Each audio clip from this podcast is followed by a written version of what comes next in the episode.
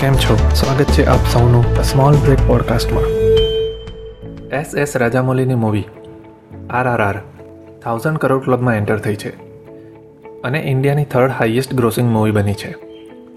વાત કરીએ કેટલાક ફેક્ટ્સની આર આર આર બે રિયલ ફ્રીડમ ફાઇટર્સની ફિક્શનલ સ્ટોરી છે.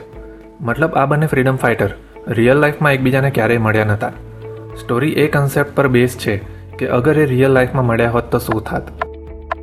મૂવી પ્રોજેક્ટને ઇનિશિયલી રિફર કરવા આરઆરઆર નામ યુઝ કરાતું હતું. જે પોપ્યુલર થઈ જતાં મૂવીનું નામ જ આરઆરઆર રાખવામાં આવ્યું.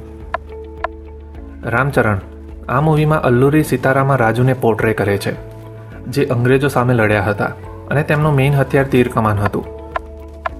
જુનિયર એનટીઆર આ મૂવીમાં કોમારામ ભીમને પોર્ટ્રે કરે છે, જે હૈદરાબાદના નિઝામ સામે લડ્યા હતા.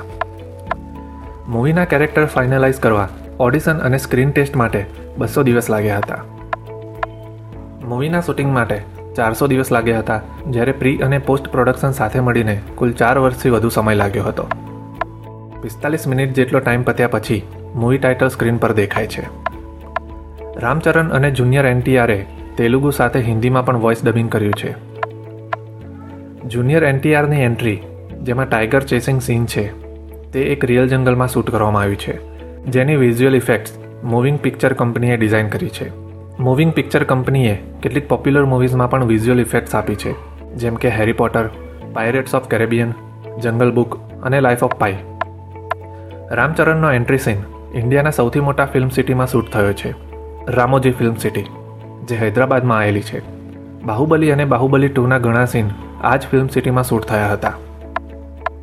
મૂવીનું દસ દિવસ જેટલું શૂટિંગ ગુજરાતના વડોદરામાં પણ થયું હતું.